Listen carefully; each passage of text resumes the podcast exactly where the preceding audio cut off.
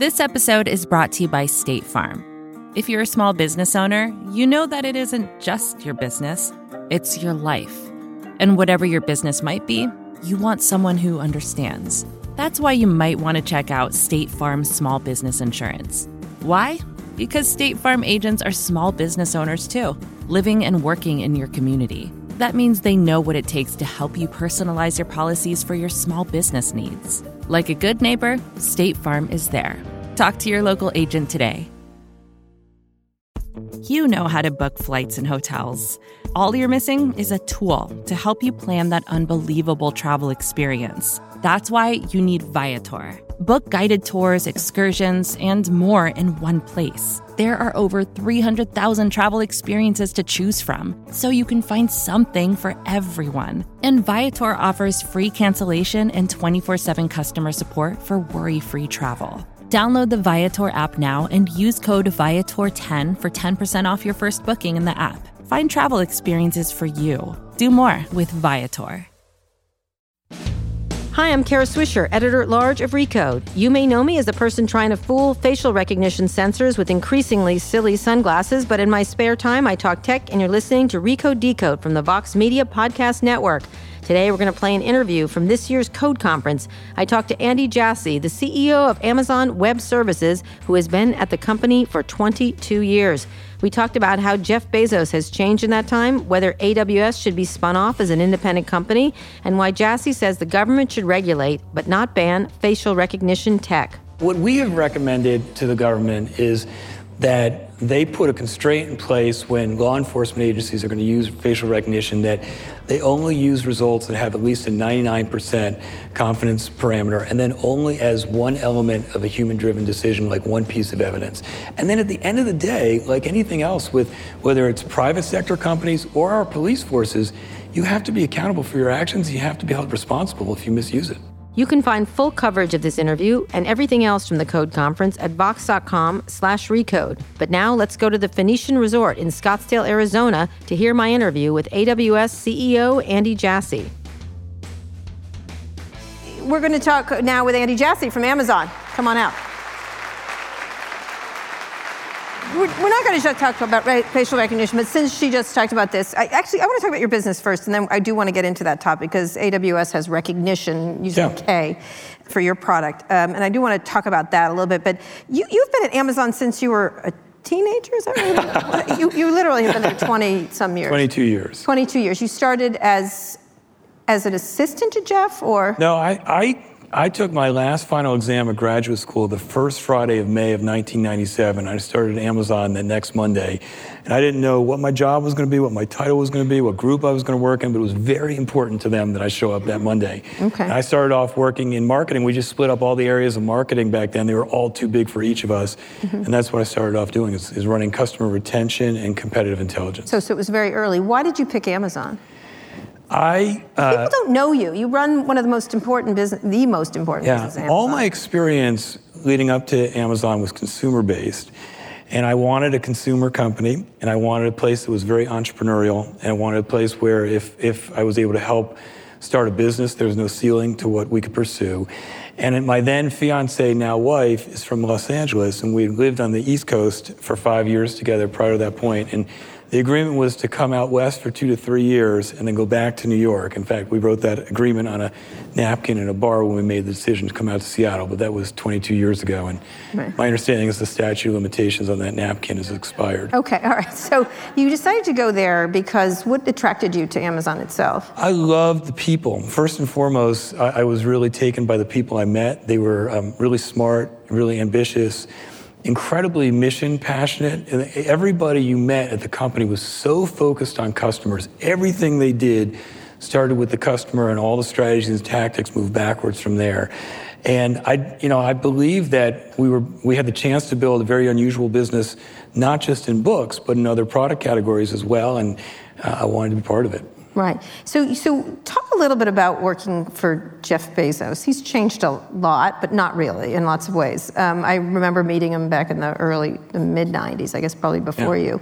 What has evolved in his, in him over those years? Well, there's so many. Jeff is so unusual and so talented, and uh, there's so many things that are impressive about the guy. He's unbelievably inventive. Um, he's a really big thinker. I mean, teams bring ideas to him, and they seem big, and then Jeff looks around another corner and, and, and makes it bigger. He has unbelievably high standards. You know, I worked for eighteen months as what we then called a shadow. It's really like a chief of staff role. And I thought I had pretty high standards before I started that job, and once I did the job, I realized my standards weren't high enough. But the, the, probably the thing that's most impressive about Jeff is he's an unbelievable learner. Uh, he, uh, the way that he has evolved as a leader and as a manager and in the array and scope of what he works on over the last fifteen to twenty years is, is very unusual. Okay, you've already got the job. So what, what, what has he evolved into? What has he improved at? And what don't you like about him? I think that... if you want. I think that... Jim Bankoff is too nice, but go ahead. That's yeah. my issue with him. Uh, you know, Jeff, in, in the earlier days, he was involved in, in virtually everything the company did, every decision the company made. It was as a books-only and then as a retail-only mm-hmm. company, that was easier to do. But anybody who's, a, who's had a chance to um, build a larger business with many more people and many more market segments realizes that you can't be involved in every ma- meeting and every decision as the company grows. And there are some leaders and managers who can make that adjustment because you have to build different mechanisms to still be able to see what's happening in the business without having to be in every meeting. And some don't make that transition. And he, he was really capable of finding a great leadership team, being clear with them about what the objectives were, and then let them go around the business. Now, you all haven't left. You've all, the same group of people have been there yeah. forever. Why is that? Time. Is it culty? What's going on there? No, Netflix is like, has been like that, too. There's I, a couple. I think that, I think there are a few reasons. I think, first of all, um, there are so many people who have been there twenty, twenty-one years, twenty-two years at this point that right, wrong, or indifferent, they almost feel like quasi-founders. You know, there's that type of passion and ownership. And I think that we all believe that we have the chance to do something really unusual in business. And it, it you know, some companies are lucky enough to build an amazing customer experience in one market segment or business segment. Some do two. It's rare that you do three like Amazon has done. And so I think we just feel like we, you know, our work is not done. We have a great chance to build a lasting company that outlasts all of us, and, and it's fun and interesting. All right, so we get to be builders. You moved to A W S, which sort of was the saving grace of Amazon, because it was under, you were there during, I was covering it for the Wall Street Journal, the Amazon dot bomb cleared, can this make money? A W S sort of changed the equation for you, for the company in that regard. It was a huge moneymaker. It created a, a lot of support for everything else that now is working really well. Can you talk about that transition for you? Sure. I was working for Jeff in this chief of staff role, and we had this idea um, to explore a business where we built infrastructure technology services that together comprised a platform that allowed other companies to build their technology applications right. on top of. And we, con- well, there were a number of things that made us think the idea might be a good idea, but probably the biggest one for us was that we felt like we were moving slower in our consumer business and delivering software than we wanted. And when I went and spoke with a lot of the different product leaders, they said, look, I know you guys think these projects should take two to three months end to end. We're spending two to three months just on the storage or the computer, the database, and the analytics, and nothing we're building scales beyond our own initiative, and we're all reinventing the same wheel. And even though that's fairly obvious in retrospect, at the time, that was a big realization yeah. for us, because Amazon is a very strong technology company. We figured if we had that problem, probably lots of other companies did too. Right, and so you did this in a pretty empty field. No one else seemed to follow you, now that everybody is there. But did you wonder why nobody followed you into it? Because when I talked to Sundar about why they didn't, he's like, oh, we forgot. We essentially, that's essentially what he said. Okay, that's interesting. Yeah. um, the uh, you know, I, when we were... We were working on defining the services, hiring the team, defining the services, and building them for about two and a half mm-hmm. years in between when we had the idea and wrote the vision document and got approval and when we launched our first service in March of two thousand six. And it was actually quite difficult to hire the team without telling anybody what they were going to be working on. Mm-hmm. And we were trying just to get to launch without our friends across the lake knowing Microsoft. It. Yeah, and, and you know, we, we felt at that time Amazon was not known as a technology provider to companies. Mm-hmm. We felt like it was really important for us to be first to market, to have a chance to be successful. So we, um, we I was I was hoping we could just get to launch without anybody else knowing and beating us to uh, to the market. And in my wildest dreams of the many surprises we had, I never imagined we'd have a six-year head start. And so yeah. I don't know exactly why others didn't follow. I, I think I think for some of the older guard technology companies, our model is very disruptive to their existing businesses, and it's really hard to cannibalize yourself. And so I think they kind of wished it away. The Oracles, the, the Oracles, and the I B Ms, and the you know. I, I think it was. It's hard when you have an existing business that's working. It's hard to cannibalize it with a model that, that is much lower margin. And I think that some of the other players, um, you know, probably were distracted with other things they were working on, and then their their initial attempt at the business turned out to be the wrong abstraction. It tended up. It tended to be a higher abstraction when builders really wanted the individual building blocks to construct and, and stitch together however they saw fit. Well, that's changed. They did catch up. They are starting to catch up. Now you have Microsoft, you have Google. Um, compa- how do you? How are you going to differentiate yourself? It becomes now a much different. What's the strategy yeah. in order to? We have a, a pretty significant market segment leadership position in this infrastructure cloud computing space, and there there are a few reasons for it. You know, I think the first is, we just have much more functionality by a large amount than anybody else, and we're also iterating at a faster clip. So when you actually look at the details, that gap in functionality is widening. And that turns out to really matter if you're a, an enterprise or, or a government that's going to move all their applications to the cloud, or if you want to be able to unleash your builders to build anything they could imagine. The second thing is we just have a much larger ecosystem of partners around our platform. It's not just the thousands of systems integrators who build practices on A W S, but most I S Vs and SaaS providers will adapt their software to work on a technology infrastructure platform. Few will do two, hardly any will do three, and they all start with A W S just because of our leadership position. And so you get to move to the cloud with a lot more of the software you want to use. And then the third thing that's pretty different is that we're just at a, a different operating maturity than these other providers, having been at it. Well, you six, said that. You said there's longer. No compression algorithm for experience. Yeah, that's an expression we that use. That sounds great, but it is Google and it is Microsoft. These are not small well, players who don't think this is an important business. It, it turns out it's really different running large-scale infrastructure for yourself and your company, where you get to tell everybody the way it's going to be, mm-hmm. than it is for running it for millions of external customers with every imaginable use case all over the world where they get to use you without any warning. It just forces a different type of operating discipline and rigor, and, and you can see that borne out in the operational performance of the, of the different clouds. We're going to take a quick break now. We'll be back to this interview with Amazon Web Services C E O Andy Jassy after this. This episode is brought to you by State Farm. You've heard it before. Like a good neighbor, State Farm is there. But it's more than just a tagline, because State Farm agents are small business owners themselves who live and work in your community. And if you're in the market for small business insurance, who better to work with than an agent who understands what it takes? State Farm agents can help you create a personalized insurance plan that fits your small business needs and budget. Talk to your local State Farm agent today about small business insurance. Like a good neighbor, State Farm is there. So what percentage market share do you have now? You have... I don't know the answer to that. We're the yes, only ones... Do. I know, I, I really don't. Yeah, we're, you do. We're the only ones that disclose our infrastructure cloud platform numbers publicly. So twenty-five billion dollars, is that right? What's that? twenty-five billion dollars? Is that... It's a thirty-one billion dollars revenue run rate, growing forty-one percent year over year. Right, so that's pretty good. That's pretty good. So where do you see the competition? Do you, which one of them do you worry about, Google or Microsoft? I would imagine Microsoft.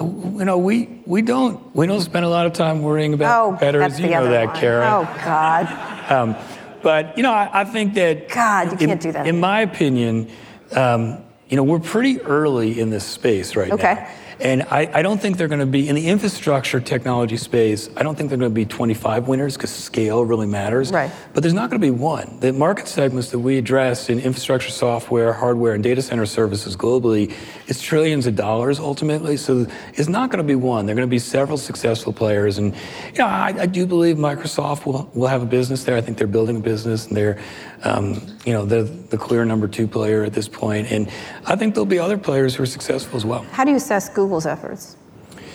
Well, you know, I I, th- I think they're... Um, They've had some ups and downs, uh, Diane left. I think they're working at it. Yeah, working at ups and downs or downs?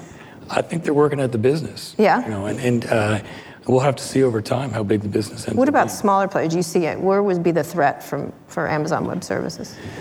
Well, I think that in all of our businesses, there are startups that none of us know about today that have the ability to disrupt. And, and there are, if you think the technology changes the last ten years have been disruptive, and I think they've been unbelievably dynamic, I think the next ten years are going to be faster than the last ten. And so there's all kinds of new technology that evolve that give people a chance to build businesses and, and, and pursue various segments. And so I don't know exactly who they'll be in our space, but I'm confident there will be. So what areas do you find the most promising of what you're offering in the features? And we'll get to facial recognition. Yeah. Uh, when I wrote your P R person, he's like, what's that? Like recognition. I don't think he said that. He was a joke. uh, you know, there are so many that we're excited about. Uh, you know, I think that one of the obvious ones, machine learning and A I, I think most applications in the fullness of time will be infused in some way with machine mm-hmm. learning and mm-hmm. artificial intelligence. I think that when people think about, often people talk about hybrid uh, infrastructure, which they mean today to mean some on premises and some in the yeah. cloud. I think that in ten years, when people talk about the on-premises part of hybrid, they're not going to be talking about on-premises infrastructure and servers. All those are moving to the cloud. The on-premises part is going to really be devices. Mm-hmm. They're going to be billions of these devices sitting in our homes, in our factories, in oil fields, in agricultural fields, in cars and planes and ships, you know, everywhere. And those devices are going to really need to use the cloud to do large-scale analytics and then push the predictions to the edge on the devices themselves. So we're really excited about the edge and I O T. That's a, that's a worldwide sensor network. Yeah, the, and those sensors, by definition, have disproportionately small C P U and disks, so they really need the cloud to help them um, be effective and make decisions and do analytics. We're really excited about voice as well. You know, I think that Uh, when we first had apps on our phone, it was so neat to, in a few taps, and you had all this information. And when you use great voice apps, tapping on a phone feels so circa two thousand nine. And so, you know, I think that voice apps uh, have the potential to really revolutionize a lot of our customer experiences too. Okay, um, so let's talk about that. The idea when you think about the world, like sensors everywhere that then would come into the cloud, right? This this is. Well, they feed data to the cloud. They feed yeah. data to the cloud. But people are nervous about this. First of all, for the, the devices themselves. Now, you don't run that division, the the, the Echo division, but it's an important part of Amazon's future. Mm-hmm. Um, you have those there, and there's been all kinds of stories, whether by accident or not. And I'll use Nest as the example. They just happen to have a camera in there that they forgot to tell you about. And things like that. People get nervous about this idea of sensors to start with, um, but, they, but and then moving it all up to the cloud for it to be used by various companies that yeah. you help create. Talk about that concept of well, how you sort of assuage people that this is not a freaky thing. At the end of the day, whatever company you're using a product or a service from, you have to trust them. And uh, and if you don't trust them, you shouldn't use them. And uh, you know the. Effectiveness of sensors on devices is that they're collecting all this information. And today, all that information is, you know, historically has just been wasted. Nobody's been able to analyze it. Nobody's been able to see what customers are doing to provide a better customer experience. So the promise and, and uh, the capabilities you can provide customers is really amazing, but you're going to want to make sure whoever you use that you that you understand their uh, um, their rules on privacy and how they ma- manage their data, and you have to believe they're going to keep the data secure. And if you don't trust that company, then you shouldn't use them. All right. Speaking of that, talk about recognition. Yeah. It's gotten a lot of people are worried about this. There's the idea. There's some uh, glitches today. This is nothing. This was not you. Custom and Border Patrol seem to have lost a lot of license plates and faces of people, millions and millions and millions of, of data, because of one of their companies that they used to do this got hacked, had a malicious hack. And so now everybody has pictures of people crossing, and there's millions of border crossings happening at any time. Talk, and then recognition, you had some police issues.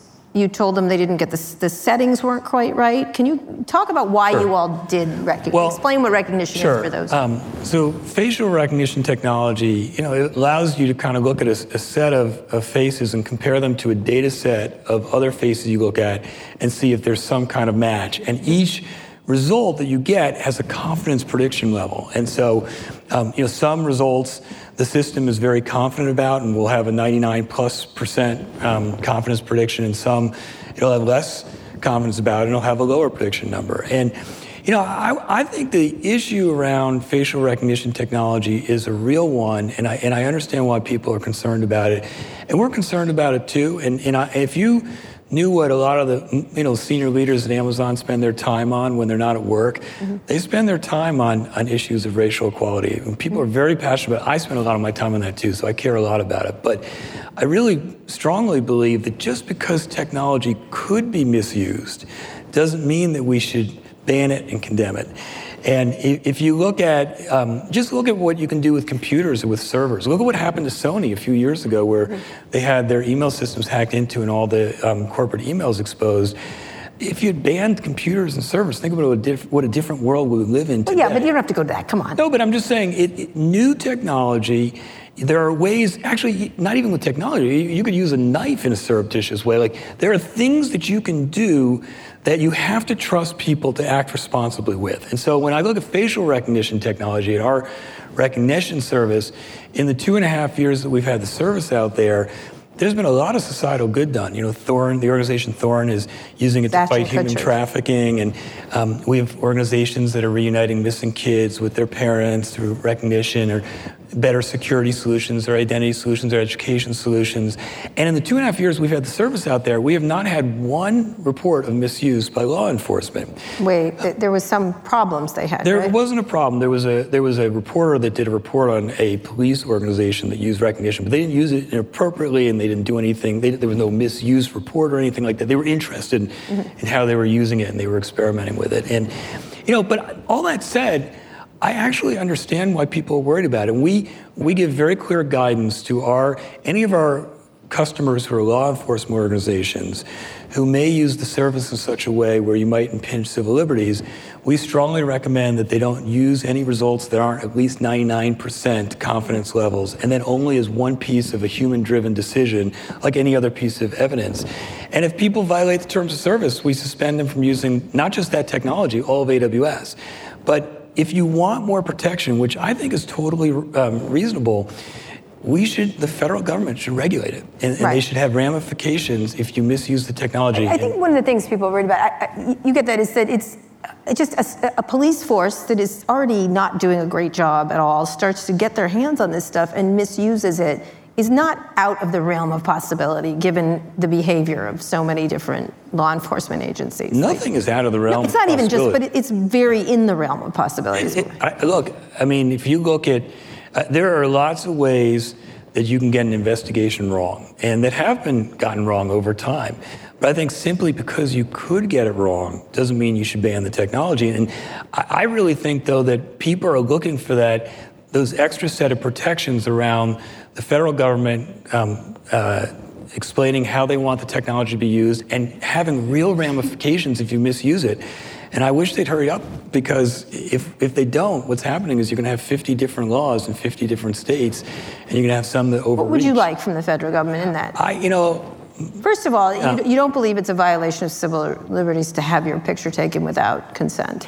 I think that we, we, we believe this, both with pictures as well as video, that people should actually have to disclose they are somewhere. They have to disclose that they actually do have some kind of surveillance, and I think that's a good policy for both video and for photos. And uh, what I what we have recommended uh, to the government is that um, they put a constraint in place when law enforcement agencies are going to use facial recognition, that they only use results that have at least a ninety-nine percent confidence parameter, and then only as one element of a human-driven decision, like one piece of evidence. And then at the end of the day, like anything else, with whether it's private sector companies or our police forces, you have to be accountable for your actions. You have to be held responsible if you misuse it.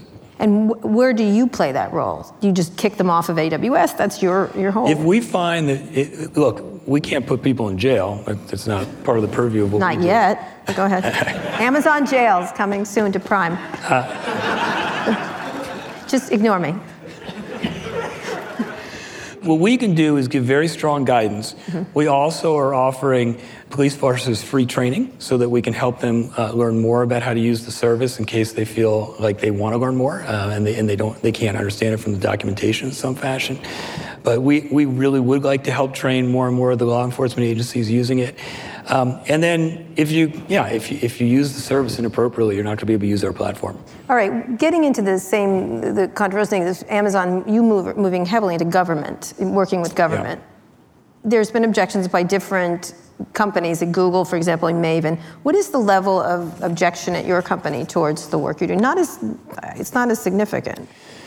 No, I, I think if you have a a company like we do with six hundred twenty-five thousand people there, you're going to get every possible opinion you could imagine, which I think is great. I think that it makes us a better company and we get better ideas on the table. But by and large, the vast majority of the company um, is supportive of, of um, serving the government. And I, I think, importantly, if, if our government doesn't have access to all of the most modern, sophisticated technology that the private sector has, we're in trouble, both in light of what the government has to get done and, and the role of this government's place in the world. So we, we intend on continuing Continue to... Continue to do that. And yeah. You've been getting some pushback from other companies like Oracle and others.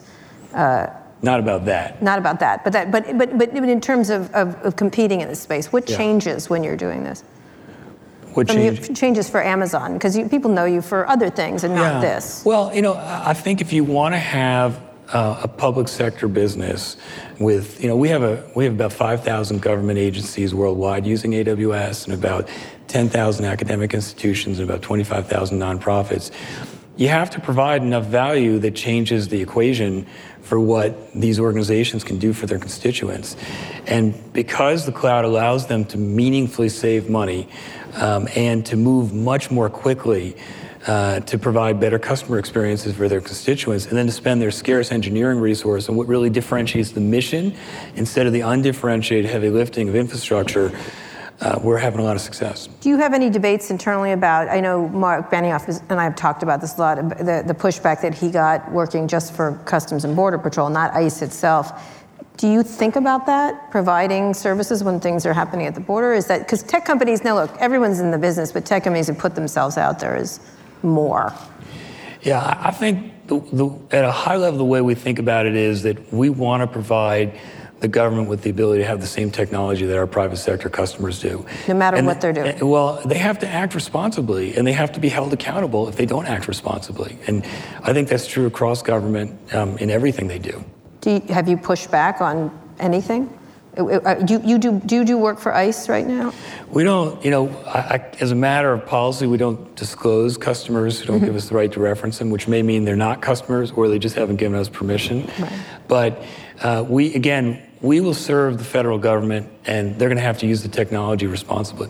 But there's no government agency you wouldn't work for. The Defense Department, or some, there's no. something they're doing. You would just any any government department that's following the law, we will serve. Okay. Um, okay. Well, that's that's a lot of them. We're going to take another break now, but we'll be back after this with Amazon Web Services C E O Andy Jassy live on stage at the Code Conference.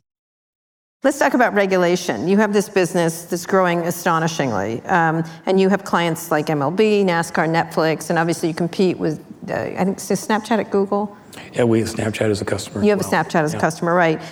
One of the things, obviously, government is, you're interested in government, but government is interested in Amazon right now, in probably a way that's a little different. Um, there's a lot of questions of the F T C looking into Amazon. I think Facebook and Google are sucking up most of the auction, but Amazon is the third one that's often mentioned around antitrust and things like that. Are you surprised by this?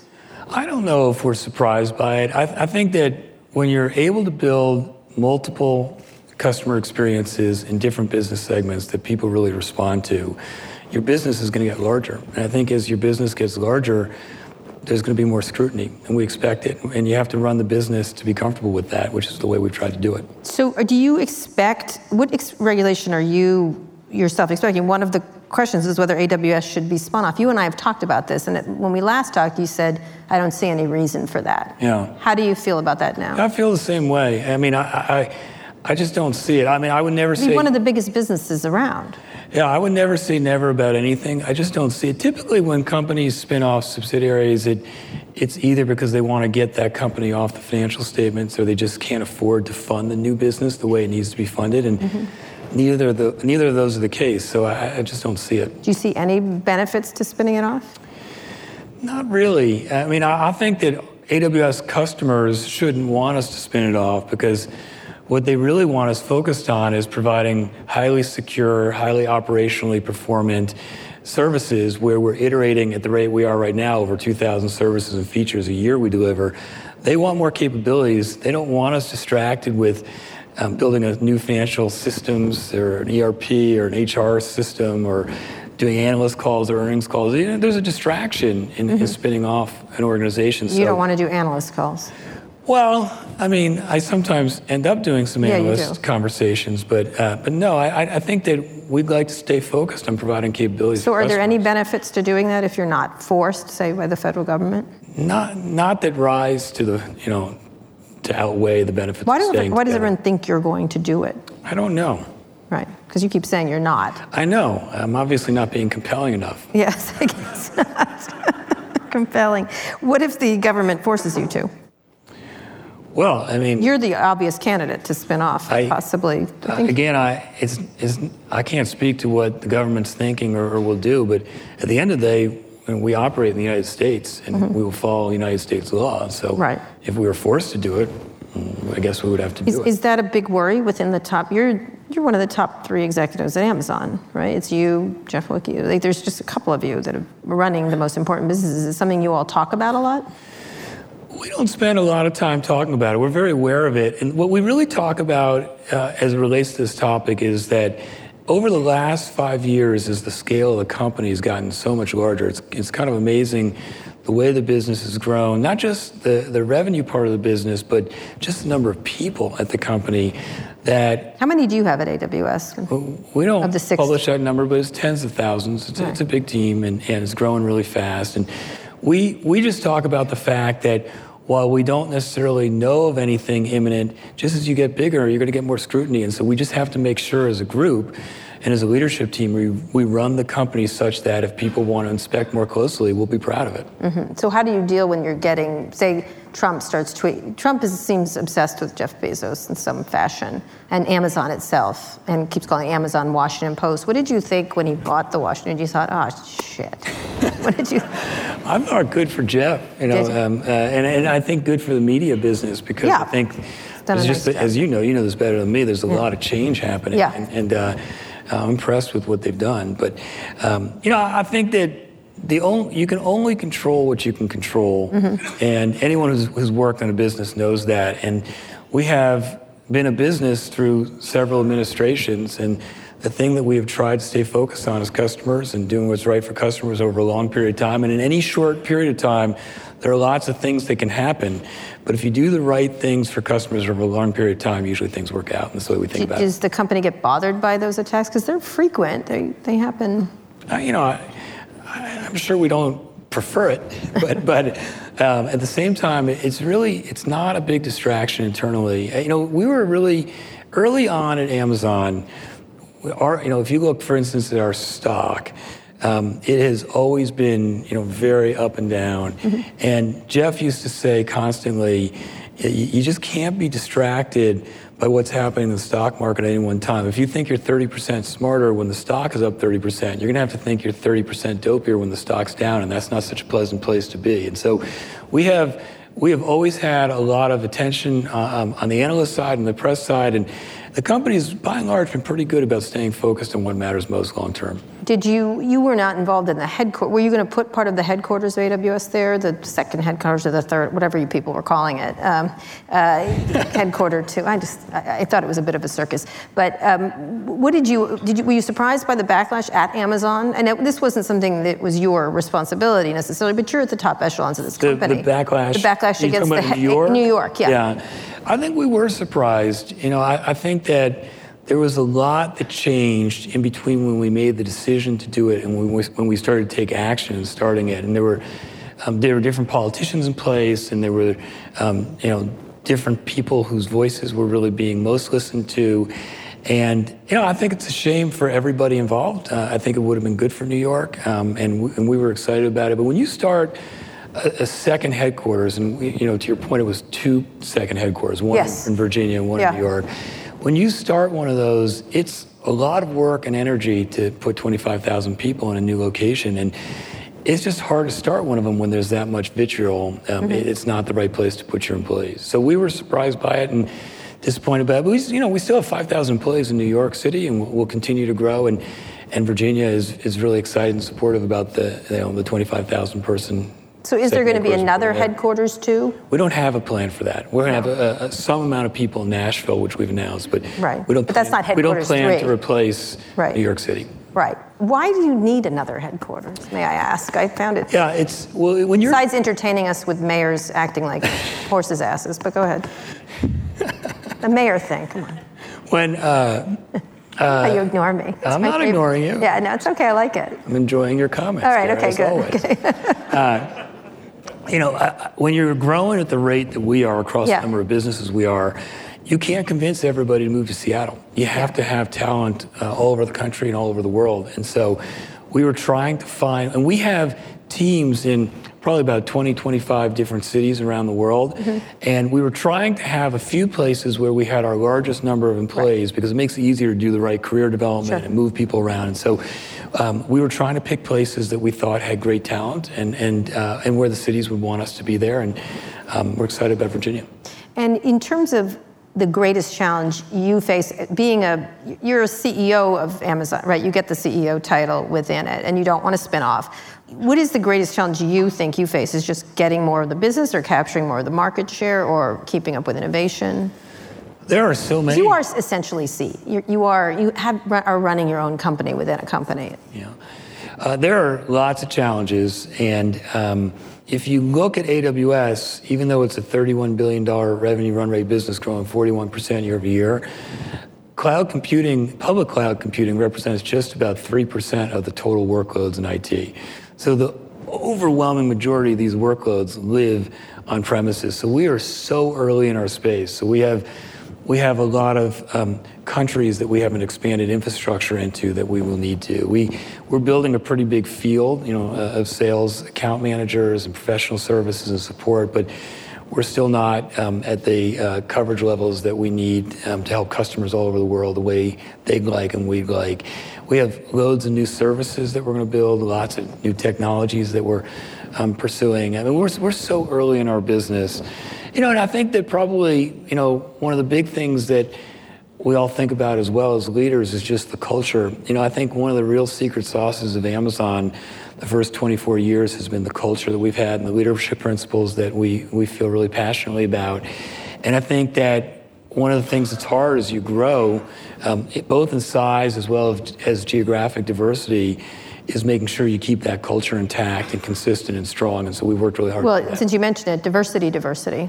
Yep. You don't have the most diverse company that I've ever seen. I, I think diversity is incredibly important. Um, you know, if you're building products that have broad appeal like we do, if you don't have diversity in builders, you're not going to build the right so, products. And, and so we're working really hard at it. Um, you know, we've made a lot of progress the last few years, but we're not where we want to be. Um, and I think the tech industry in general is not where we want to be. Why is that? Why Amazon is, you guys, I think it's because you've all been there and you're nobody's leaving for some reason. Like there's not openings. I mean, some of it, when you look at something like some of the senior most leaders, you have a lot of longevity there, which has really helped the company. But you're also right that it makes it harder to move into those. But we have some unbelievably strong women leaders of the company. I mean, if you look at Teresa Carlson, who runs our public sector business in A W S, complete superstar, and Stephanie Landry runs um, Fresh and Prime, and Maria Renz, who runs our delivery experience, and Tony Reed, who runs the Alexa experience. We have, we have really strong leaders, but I, I, you know, I think that in general, tech companies, most tech companies have been focused on hiring more women, understandably, and I think we're all making progress, even though it's not where it needs to be. I think that women look like a pretty dominant majority compared to African-American people mm-hmm. inside tech companies. I mean, we, we we have to do better, and we have to be more inclusive. And if you look at where the, the economy is headed and where the opportunities are in our country, there are um, significant so why segments aren't of the population. We're, we're working at it. It just, it just takes time. We have to, you know, you have to develop more leaders, and you have to actually be recruiting in the right places. And, you know, we're working hard at it, but, we, we you know, it's a work in progress for us. All right, last question, then we'll get questions from the audience. Do you want to be C E O of all of Amazon? Oh, well, I, you know, we're... Say Jeff decides he wants to go to Mars, which he I, does. Yeah, I, I don't think Jeff's going anywhere anytime soon, and we're real fortunate about that. So you're not like Tim Cook or something like that? You know, I again, I, I haven't thought anything about it. You know, if and when it becomes something that's a real possibility, then I'll think about it, but I have enough things to think about without imagining scenarios that aren't real. All right. Okay. Good. Good answer. Good answer. All right. Questions from the audience, right here. Go ahead. Hey, Andy. Uh, Jason Del Rey from Recode. I cover Amazon. You all. Um, first, I'm based in New York City, so when you decided not to put your H Q two or three in New York True. City, I, I lost out on twenty-five thousand potential sources, so thank you for that. Um, I'm sure you're happy. Uh, Mike, I, I wanted to ask about some of the employee pushback to um, recognition, uh, facial recognition software. And there was an all-hands meeting in the fall where there were questions asked of leadership about marketing the technology to um, law enforcement in general. And uh, according to a transcript that, of your response that was published in BuzzFeed, I'm going to paraphrase, you said something like, there are a lot of opinions, you know, that's great, but we feel really good about this and really good about the way law enforcement's using that. And I heard from several employees myself who felt like that was dismissive of their concerns. So my question is, um, what would you say to those employees who still feel like their concerns about the technology have not been taken seriously? Yeah, well, I would say a few things. First of all, what, what I said at that all-hands meeting is almost identical to what I said when Kara asked me the question earlier. And, you know, I've, look, I think that um, one of the leadership principles that we hold most dear at Amazon is have backbone, disagree, and commit. And what that means is that you're not only empowered to disagree and speak up if you disagree with something at the company or a customer experience or whatever it is, but we expect you to. And, and, and we celebrate that. But then at a certain point, the leaders have to make decisions on where we're going to head as a company. And when we make those decisions, we expect people to disagree and commit. And, and if that's, that can be about a customer experience, experience issue, it can be about pricing, or it can be about the decision that we're going to continue to offer facial recognition technology to law enforcement or agencies. So it wasn't meant to be dismissive in any way. It was just trying to answer the question. Andy Simsimino from Swoop. Last time you and I talked about culture on a plane to Aspen, you had just over five billion dollars in revenue. Now you have six times more. You said that it's really important to keep the core principles of Amazon intact, but has culture changed in some other way in this six-fold growth? And is the culture at A W S in any way different than other parts of Amazon? I think the culture in A W S is quite similar to the rest of Amazon. And, uh, you know, and I think the culture has, in the meaningful ways, is largely the same. You know, we really think about how we're running the business in A W S as running a large startup. And we have a little bit more process than we did when we first started A W S, but we really operate in a way where we we start with the customer experience. That is always paramount. But then we all believe that speed disproportionately matters to our customers. And, and I think that's true, by the way, in every stage of your company, for every size company. Sometimes I think larger companies get this wrong and think that speed doesn't apply to them, especially if they have a pretty significant market segment leadership position. But just look at the Fortune five hundred since two thousand six. More than half of those companies aren't in the Fortune five hundred anymore. Business changes fast. So we, um, the culture is very much um, the same, very customer focused, very biased for action. We have very high standards because our customers have high standards and expect that from us. I think the biggest differences today from when we spoke, when it was a five billion dollars business, is that back at that time, we didn't have much of a sales function. It was it was pretty small at that stage, and uh, we had lots of customers all over the world who wanted our help, and we just didn't have enough people to do it, and, and that has changed significantly from that time. Right. Quick. Yeah, Andy, uh, Mark Mahaney at R B C. I think you actually would really enjoy analyst calls. Yeah. um, the uh, you made that question. You made that statement about three percent, uh, maybe of workloads uh, or workloads that could be in the cloud or in in the cloud today. That's the that's the lowest number I've heard in years. Is there something you've seen as you've built the business over the last couple of years that makes you think that the T A M has grown materially? That's a, that's a very that's great penetration if it's true. Yeah. Well, what I was saying was that, Uh, if you look at all the I T workloads or applications that exist in the world, only three percent of them are in the public cloud right now. All the rest of them are on premises. And so I think that that is changing at a very rapid rate. I mean, you can just look at the evidence of our business growing the way it is and some of the other companies who are also growing in the space to see that. But I think some of the things that are, that are changing that fast are, number one, if you don't have to lay out capital expense for servers and for data centers, and instead get to spend that as you consume it on infrastructure, it's hugely useful. So you get to turn capital expense to variable expense. That variable expense is lower than what you can do on your own because we have such a large scale. We've lowered our prices on seventy-two different occasions in the last ten years, largely in the absence of competitive pressure to do so, just because it's just part of the D N A of how we operate. So, and you get true elasticity. So you don't have to provision ahead of time and then live with the peak if you guessed wrong or too high. You, you give back what you're not using. So the cost equation is very compelling. But the number one reason that companies are moving so fast to the cloud is because of the agility and speed and changing their customer experience. In on-premises, if you want to try something new, it takes you ten to eighteen weeks to get a server. Uh, and then you have to build all the surrounding infrastructure software around it. In the cloud, you can spin up thousands of servers in minutes, and then we have one hundred sixty-five plus services you can mix and match and use in whatever way you want. And so that changes the way you can get from an idea to implementation in several orders of magnitude. So just the cost and the speed are compelling companies and enterprises and governments at a faster rate than they ever have considered before to move to the cloud. One more question, very quick, sorry. Sure. Uh, Andy, com- congratulations for building such an amazing business. I remember when reInvent was about a thousand people. I wanted to ask you about cybersecurity. My my name is Yoav Leitersdorf. I had a firm, a, a V C firm focused on cybersecurity. And actually half the companies we fund are doing cloud security. And um, I guess part of that is because the cloud providers aren't taking care of all the issues that there are in security. And I'm you're, you're doing uh, Reinforce this month. I'm just wondering, what, what, what are your plans? And are you going to continue to support an ecosystem of uh, vendors, or are you going to try to do it all yourself in security?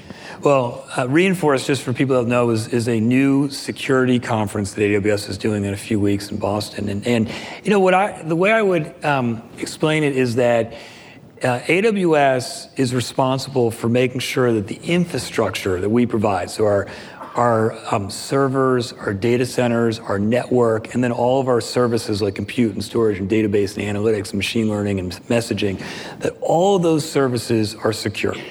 And then our customers, when they're using that infrastructure, they build applications on top, but they have to do some things themselves to make sure that their applications are secure as well. If you if you exposed your credentials on you know GitHub, it doesn't matter what we do with the infrastructure, people can get into your application. So it's always been a shared responsibility that way. And there has been, for many years, and continues to be, this very vibrant, expansive ecosystem of, of third-party so, uh, software providers in the security space who are helping customers in every imaginable way with security. And some of them are doing it at the application layer, and some of them are helping them be more secure on the infrastructure itself and setting up permissions and accounts and guardrails the right way. But that is a very big business where you have a lot of third-party companies having a lot of success in partnership with us.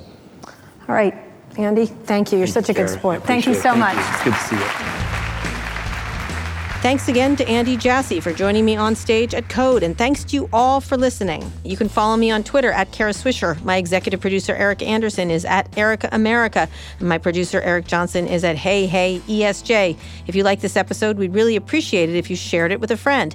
And make sure to check out our other podcasts, Recode Media, Pivot, and Land of the Giants with Jason Del Rey. Just search for them in your podcasting app of choice. Thanks also to our editor, Joel Robbie. Thanks for listening to this episode of Recode Decode. I'll be back here on Wednesday. Tune in then.